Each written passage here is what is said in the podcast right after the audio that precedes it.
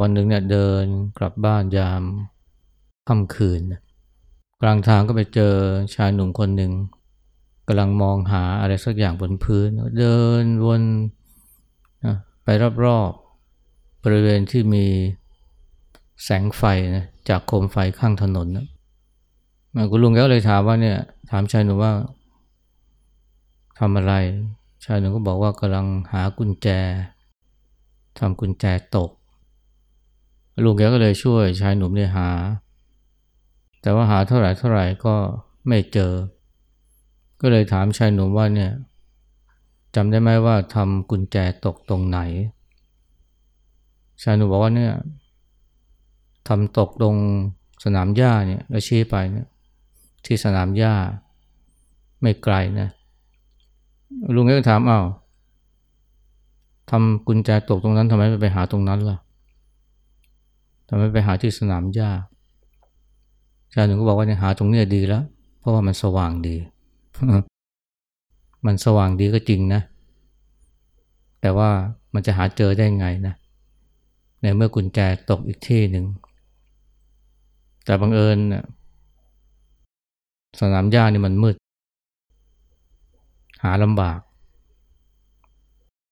ไอ้ตรงข้างถนนนี่มันสว่าง หาง่ายกว่า มันสว่างก็จริงนะ แต่หาไงก็ไม่เจอหรอก เพราะว่ากุญแจไม่ได้ตกตรงนั้น กุญแจตกตรงไหนก็ต้องไปหาตรงนั้นสิ ถึงแม้ว่ามันจะมืดนะหายากนะ เพราะหาตรงนั้นแหละถึงจะเจอนะ อันนี้ก็เป็นเรื่องเล่านะที่มันเป็นอุปมาอุปไมยได้ดีเลย หลายคนเนี่ยเวลามีปัญหา อย่างเช่นนะมีปัญหา ขัดแย้งกันในครอบครัวในบ้าน แต่ก็แก้ปัญหาด้วยการมาวัด แก้ปัญหาด้วยการมาวัด ปัญหาอยู่ที่ไหนอะปัญหาอยู่ที่บ้าน ก็ต้องไปแก้กันที่บ้าน ไม่ใช่มาวัด ถ้าจะมาก็เพื่ออพักผ่อนนะให้คลายเครียด หรือเพื่อจะได้มารู้จักวิธีการวางจิตวางใจ เพื่อได้กลับไปบ้าน แล้วก็วางจิตวางใจให้ถูกต้อง รวมทั้งการปรับเปลี่ยนพฤติกรรมบางอย่าง เช่นอาจจะเป็นคนจู้จี้ขี้บน่นอะก็ ควบคุมวาจาให้มากขึ้น หรือว่าลำคาญหูลำคาญตา คนในบ้านก็อะก็มีความยับยั้งชั่งใจสักหน่อย มีความอดทนมีขันติ ซึ่งก็เป็นเรื่องการฝึกจิต หรือถ้าเกิดรู้สึกว่า ให้เรามันชอบว่าชอบโวยวายอดกลั้นไม่ค่อยได้นะก็มาวัดมาฝึกสติ อย่างนี้ก็ใช้ได้อยู่นะ แต่หลายคนเนี่ยไม่ใช่อย่างนั้นนะ ปัญหาอยู่ที่บ้านนะแต่ว่ามาวัดเพราะคิดว่ามาวัดแล้วปัญหาจะหมดไป ปัญหาอยู่ที่บ้านก็ต้องแก้ที่บ้าน อาจจะมาวัดนะก็เพื่อมาตั้งหลักนะหรือมาฝึกสติ ไม่งั้นมันก็ไม่ต่างจากชายหนุ่มนะที่หากุญแจริมถนน เพียงเพราะว่ามันสว่างทั้งที่กุญแจมันตกอยู่ที่สนามหญ้า แต่หายากนะเพราะมันมืด ปัญหากับวิธีแก้ปัญหานี่มันต้องสอดคล้องกัน ถ้าเราเลือกวิธีการที่มันสบายสะดวก แต่ถ้ามันไม่สอดคล้องกับปัญหามันก็แก้ไม่ได้นะอันนี้ก็เหมือนกับคนที่เขา มีปัญหา ร้านอาหาร ไม่ค่อยมีลูกค้า ไม่มีลูกค้าทำไงนะ ก็ไปให้หลวงพ่อ พรมน้ำมนต์บางคนก็ใช้วิธีนี้นะไปให้หลวงพ่อพรมน้ำมนต์ทั้งที่การที่ ไม่มีลูกค้าเข้าร้านเนี่ย มันเป็นเพราะว่า อาหารไม่อร่อยนะหรือว่า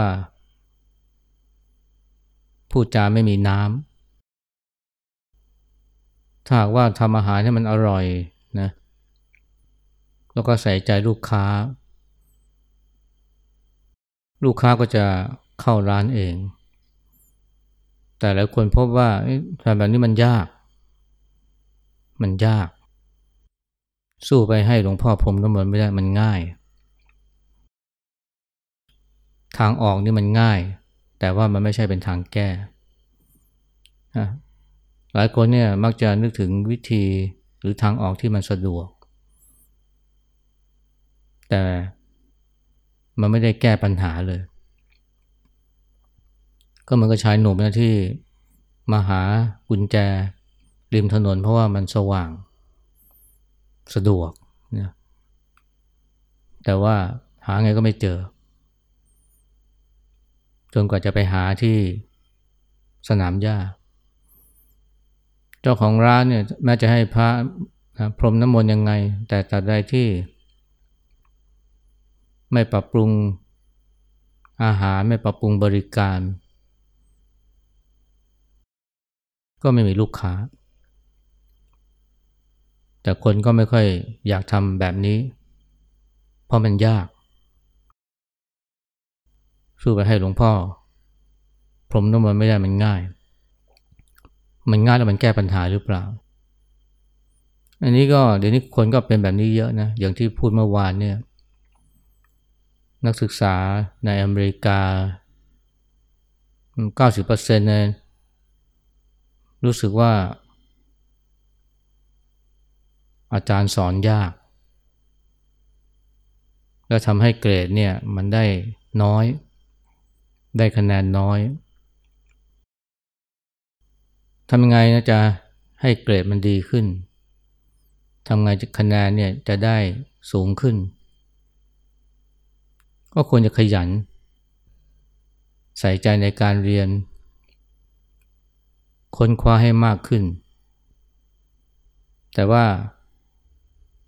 นักศึกษาจำนวนมากเนี่ยพบว่าแบบนี้มันยาก สู้ไปใช้วิธีอื่นที่ง่ายกว่าดีกว่า คืออะไร คือไปเรียกร้องให้หมาเชลัยเนี่ยหวานล้อมกดดันให้อาจารย์เนี่ยปล่อยเกรดง่าย ๆ หน่อย ให้เกรดง่าย ๆ หน่อย รือว่าถ้าอาจารย์ไม่ยอมก็ไล่ออกไปเลยถ้าถามว่านี่เป็นวิธีการแก้ปัญหาหรือเปล่า มันไม่ใช่เป็นการวิธีการแก้ปัญหาที่ถูกต้อง ตัวเองทำเกรดไม่ดีก็ต้องขยันเลย แต่ไปเรียกร้องให้อาจารย์นะให้เกรดง่ายขึ้นหรือว่าสอนให้ง่ายขึ้น นี่เป็นวิธีแก้นะของ นักศึกษาจำนวนหนึ่ง ซึ่งเดี๋ยวนี้ก็คงจะมีมากขึ้นเรื่อยๆ ซึ่งมันสะท้อนทัศนคตินะของผู้คนจำนวนมากนะไม่ใช่เฉพาะนักศึกษาอย่างเดียว แล้วก็ไม่ใช่เฉพาะในอเมริกาอย่างเดียวนะแต่มันเป็นกันทั่วไปนะผู้ใหญ่ก็เป็น ก็คือว่าปัญหานี่ มันต้องไปแก้ที่คนอื่น ต้องไปจัดการกับคนอื่น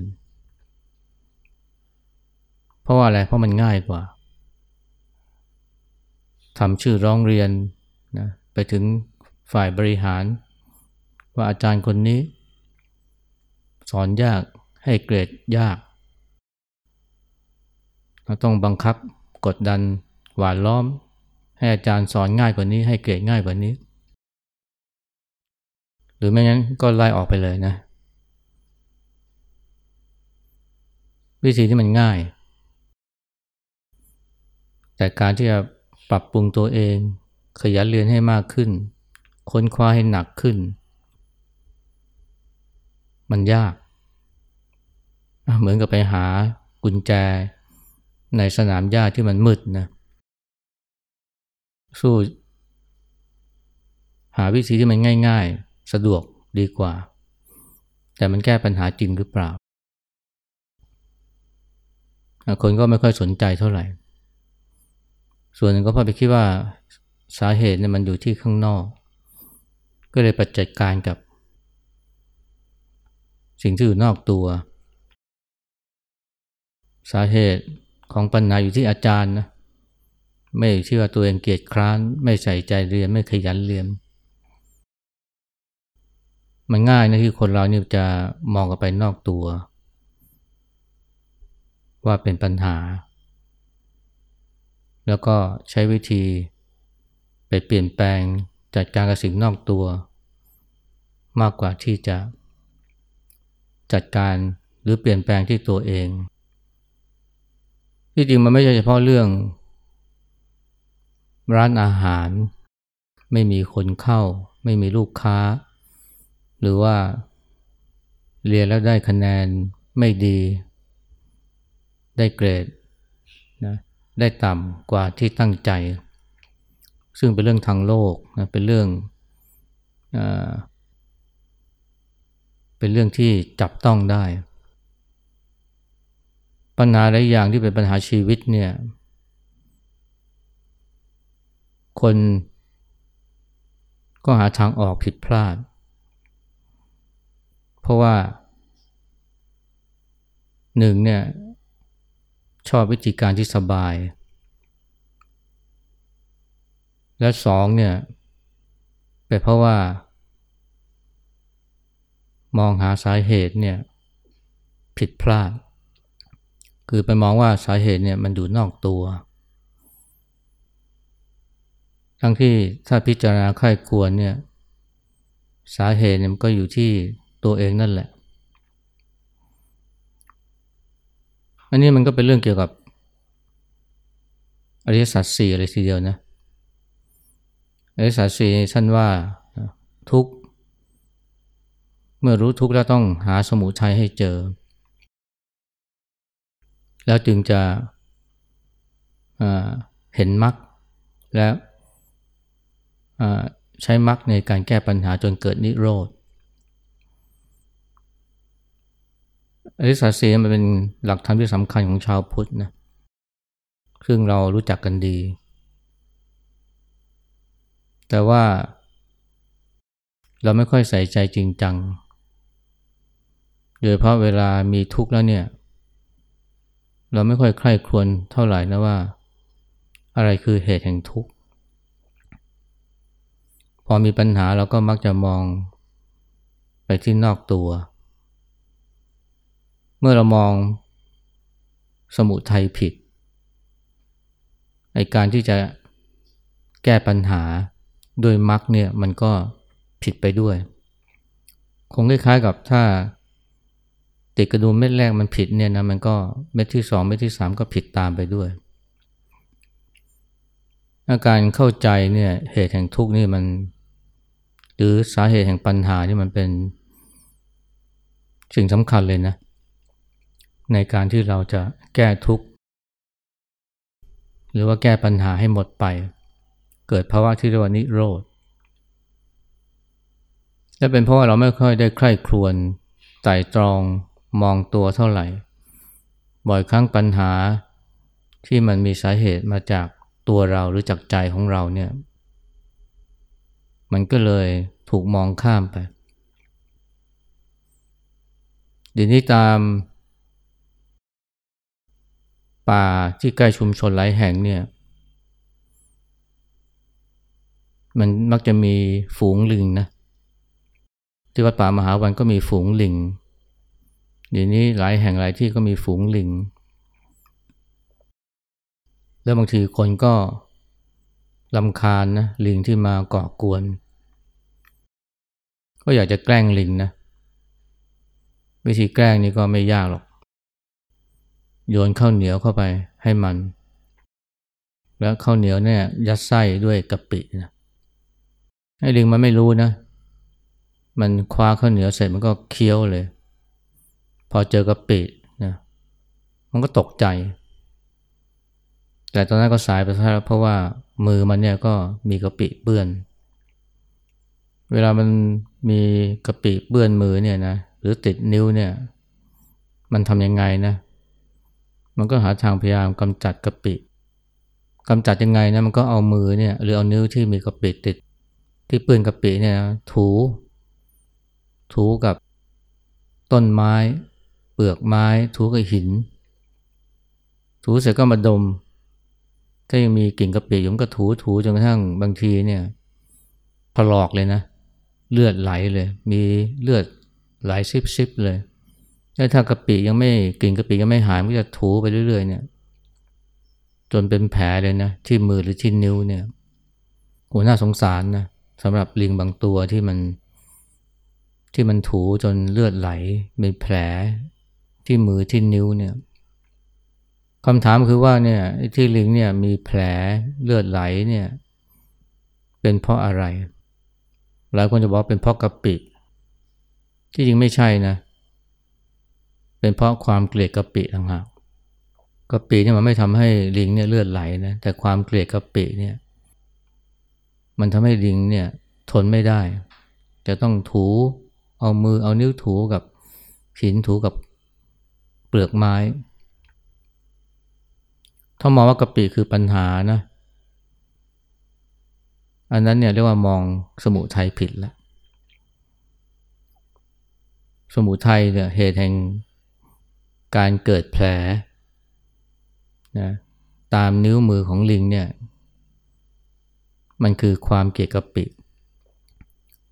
แล้วความเกลียดกะปิมันอยู่ที่ไหน อยู่ที่ใจบางครั้งความทุกข์ของผู้คนเนี่ยหรือว่าความทุกข์ใจเนี่ย คนมาคิดว่าเป็นเพราะสิ่งภายนอก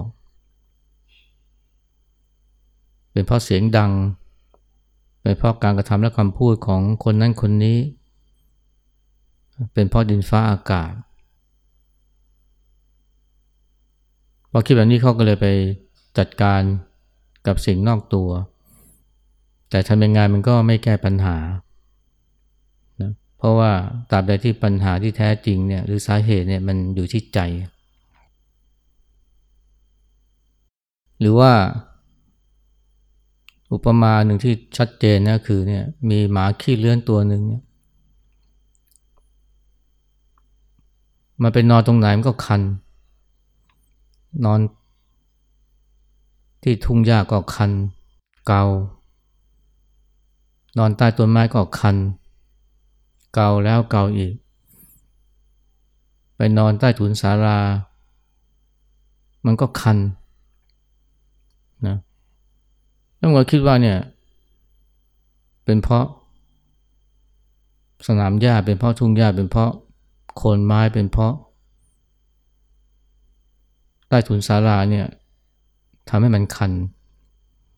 มันก็เลยเปลี่ยนที่นะ อาจจะไปอยู่ตามกุฏิของพระหรือตามบ้านของผู้คน แล้วคิดว่ามันจะหายคัน แต่ไม่ว่ามันจะไปที่ไหนมันก็ยังคันอยู่นั่นแหละ แต่เมื่อยังคิดว่าเนี่ยเป็นเพราะสถานที่ มันก็เลยเปลี่ยนที่ไปเรื่อย อันนี้เป็นเพราะอะไร เป็นเพราะมันไม่ตระหนักว่า หรือมันไม่เฉลียวใจว่าเป็นเพราะผิวหนังของมันเป็นขี้เรือน มีแผล เพราะฉะนั้นไม่ว่ามันอยู่ที่ไหน มันก็ยังคันอยู่นั่นแหละ อันนี้เราแก้ปัญหาไม่ถูกจุดนะเพราะว่า ไม่รู้ว่าสมุทัยเนี่ยหรือเหตุแห่งปัญหานี่คืออะไรคนเราเท่าหากว่าวางใจไม่ถูกเนี่ย ไม่ว่าเจออะไรมันก็ทุกข์ได้ง่ายนะเจอเสียงดังก็หงุดหงิดลำคาญใจ ไปโทษเสียงว่าเนี่ย มันทำให้เราทุกข์ทำให้เราหงุดหงิด มีเรื่องเล่าว่าเนี่ยหลวงพ่อชาเนี่ยเมื่อสักสี่สิบปีก่อนเนี่ยท่านนิมนต์ให้ไปแสดงธรรมที่ประเทศอังกฤษ ก็มีลูกศิษย์ที่เป็นพระฝรั่งไปด้วยนะหลวงพ่อสุเมโทตอนนั้นก็ยังเป็นพระหนุ่มก็ไปด้วยกับคณะของหลวงพ่อชา ตอนนั้นยังไม่มีวัดอมรวดีวัด ป่าจิตวิเวก เจ้าภาพที่เป็นฝรั่งเนี่ยเขาก็นิมนต์ให้หลวงพ่อชาคณะเนี่ยพักที่วิหารกลางกรุงลอนดอน เพื่อนละแวกนั้นเนี่ยนะมันก็มีผับมีบาร์กลางคืนเนี่ยก็มีการร้องรำทำเพลง สมัยนั้นเนี่ยดิสโก้นี่ก็เริ่มเริ่มดังแล้ว งั้นกลางค่ำกลางคืนก็จะมีเสียงดัง ดังมาถึงห้องโถงนะที่หลวงพ่อเนี่ยพาพระและโยมเนี่ยนั่งสมาธิ พระและโยมหลายรูปเนี่ยนั่งสมาธิไม่เป็นสุขเลยนะเพราะเสียงดนตรีจากผับที่อยู่ใกล้ๆแต่หลวงพ่อชายท่านนั่งสมาธิอย่างสงบ เหมือนกับ ไม่ได้ยินอะไรเลย พอนั่งสมาธิเสร็จนะเจ้าภาพเนี่ยก็มาหาท่านมาขอโทษ ขอโทษที่เสียงดนตรีรบกวนการนั่งสมาธิหลวงพ่อชาท่านก็ได้ยินกันก็ยิ้มนะท่านก็บอกว่าโยมเนี่ยไปคิดว่าเสียงดนตรีรบกวนเรา ที่จริงเราต่างหากที่ไปรบกวนเสียงดนตรี เราฟังเรื่องเข้าใจไหมเสียงดนตรีไม่ได้รบกวนเราแต่เราไปรบกวนเสียงดนตรีหมายความว่าใจของเราเนี่ยไปทะเลาะกกับเสียง เสียงมันก็สักว่าเป็นเสียงนะมากระทบหู แต่ถ้าใจไม่ไปทะเลาะกับเสียงเนี่ยมันก็ไม่หงุดหงิดไม่รำคาญ ไม่ว้าวุ่น คนจะไปคิดว่าหลวงพ่อชาท่านกำลังจะเตือนว่าเนี่ยอย่าไปคิดว่าเสียงเนี่ยมันมาทำให้เราทุกข์นะ ไอ้ที่เราทุกข์ที่เราหงุดหงิดเนี่ยเป็นเพราะใจเราเนี่ยไปทะเลาะกับเสียง ใจเราไปมีความรู้สึกลบกับเสียงนั้นหลวงพ่อชาก็เลยบอกว่าสมุทัยเนี่ยนะหรือว่าเหตุแห่งทุกข์เนี่ยมันอยู่ที่ใจเราวางใจผิด แต่คนไปคิดว่าเหตุแห่งทุกข์เนี่ยอยู่ที่เสียงจากผับและบาร์เหล่านั้นนั้นพอเรามองสมุทัยผิดเนี่ยนะไอการแก้ปัญหาก็ผิดไปด้วย และบางครั้งเนี่ยมันก็ทำให้ปัญหาแก้ไม่ได้เลย แต่ธรรมชาติคนเราเนี่ยก็มักจะไปแก้ที่ข้างนอก ไปจัดการกับสิ่งภายนอก เช่นไปจัดการกับต้นเสียง เพราะอะไรเพราะมันแก้ได้ง่ายกว่าในความรู้สึกของเรา แก้คนอื่นเนี่ยมันแก้ได้ง่าย หรือเราเชื่อมันแก้ได้ง่ายกว่า แก้ตัวเราเอง ก็เหมือนกับไปหากุญแจ ตรงที่ที่มันมีไฟส่องสว่างข้างถนน แทนที่จะไปหากุญแจตามสนามหญ้า แต่จะไปหาทำไมมันมืดนะมันหายาก ไปหากุญแจ ริมถนนดีกว่ามันสว่างดี แต่มันไม่แก้ปัญหาอย่างแท้จริงนะผู้ผู้อย่างคือมันหากุญแจไม่เจอ ในการไปจัดการกับสิ่งภายนอกเนี่ยมันสำหรับหลายคนมันก็เป็นเรื่องง่ายกว่า เพราะว่า เราถนัดกับการไปจัดการกับสิ่งภายนอก ขณะที่การแก้ปัญหาที่ใจเรามันยาก เพราะส่วนหนึ่ง เราไม่ค่อยอยากยอมรับนะว่า ใจเราเป็นเหตุแห่งปัญหาธรรมชาติคนเราก็มักจะโทษสิ่งภายนอก อย่างที่หลวงพ่อชาท่านพูดอยู่เสมอด้วยเนี่ยยกตัวอย่าง เวลาเอามือล้วงเข้าไปในหลุมเนี่ยถ้าว่าล้วงไม่ถึงก้นหลุมเนี่ยร้อยทองร้อยก็จะบอกว่าเป็นเพราะหลุมมันลึก ไม่มีใครบอกว่าเป็นเพราะแขนแล้วมันสั้น อัตราตัวตนเนี่ยหรือมานะเนี่ยมันไม่ค่อยอยากจะยอมรับนะว่า เหตุแห่งทุกข์อยู่ที่ตัวเรา อยู่ที่ใจเรา มันง่ายนะที่จะไปโทษสิ่งภายนอก และจากนั้นก็เลยไปแก้ที่สิ่งภายนอก แต่สุดท้ายมันก็แก้ไม่ได้เหมือนกับเปลี่ยนที่ เปลี่ยนที่เปลี่ยนทาง ก็ยังไม่มีความสงบสุขเหมือนกับหมาขี้เรือนที่มันเปลี่ยนที่นอน มันเปลี่ยนไป ที่นั่นที่นี่มันก็ยังไม่หายขัน และมันก็ยังคิดว่าเป็นเพราะสถานที่นะแต่มันไม่เฉลยจ้าเป็นเพราะตัวมันนะนะมีแผล เพราะขี้เรือน อันนี้ก็เป็นเรื่องที่สอนใจเรานะว่า ซึ่งการที่คนเราเนี่ยจะหันมาเห็นเหตุแห่งทุกข์หรือสมุทัยเนี่ย มันก็ต้องหมั่นมองตัวอยู่เสมอ อย่ามัวแต่ส่งจิตออกนอก อยู่ร่ำไป กลับมาดูใจของเรากลับมามองตนเรื่องการหาสมุทัยที่ถูกต้องเนี่ยเป็นเรื่องสำคัญทีเดียวนะที่ชาวพุทธเรามักจะไม่ค่อยสนใจเท่าไหร่ เราก็รู้นะว่าทุกมันเกิดจากสมุทัยแต่พอหาสมุทัยทีไรเนี่ยมัน มันหาไม่เจอหรือว่ามันหาผิด เรื่องเกิดการแก้ปัญหาแบบผิดฝาผิดตัวนะการหมั่นมองตนอยู่เสมอเนี่ยมันจะช่วยทำให้เราเนี่ยเจอสมุทัยหรือเหตุแห่งทุกข์ที่แท้จริงโดยเพราะเมื่อมันมีความทุกข์ใจขึ้นมาอาจจะเป็นความเศร้า ความโกรธ ความหงุดหงิด ความเบื่อหน่าย ความคับแค้น กลับมาดูใจของเรานะอยู่เสมอ แล้วก็แก้ที่ใจของเรา มันก็จะช่วยทำให้ทุกเนี่ยบรรเทาเบาบาง